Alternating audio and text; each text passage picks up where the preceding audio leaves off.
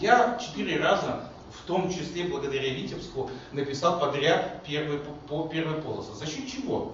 Были, я, я просто приведу, чтобы вы понимали, были э, новости такие, на, я не помню, то ли в Витебске, то ли на Новополоцке, на балконе, на балкон заползла змея, там, ползла, ползла, заползла на первый и куда-то заползла, и там все напугались, змею потоптали и выпросили, но что, дел, что было сделано, чтобы на первую полосу мало одной змеи, понимаете? Надо же много. И, соответственно, звонок другу э, зоологу, и зоолог говорит, да, в это время змеи активизируются, они из леса начинают уже ползти, и видно, это была первая змея,